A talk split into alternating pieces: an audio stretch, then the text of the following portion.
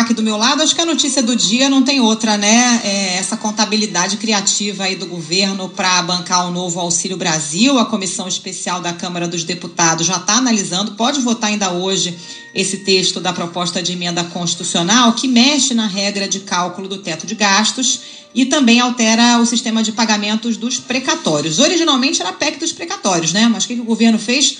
Colocou um jabuti ali, o relator colocou como jabuti nessa PEC essa alteração da fórmula, da regra de cálculo do teto de gastos. É uma espécie de contabilidade criativa para abrir aí um espaço de despesa extra, somando tudo, né, precatórios, com essa mudança de cálculo de 83 bilhões de reais no próximo ano, o que deve permitir aí um volume de gastos maior para o governo para bancar o Auxílio Brasil, bancar também é, as emendas dos parlamentares, enfim, tudo que não tem lugar aí no orçamento, mas para o governo é prioridade nesse momento. Daqui a pouquinho a Isis Tassiarini vai trazer os detalhes para a gente. O que, que você destaca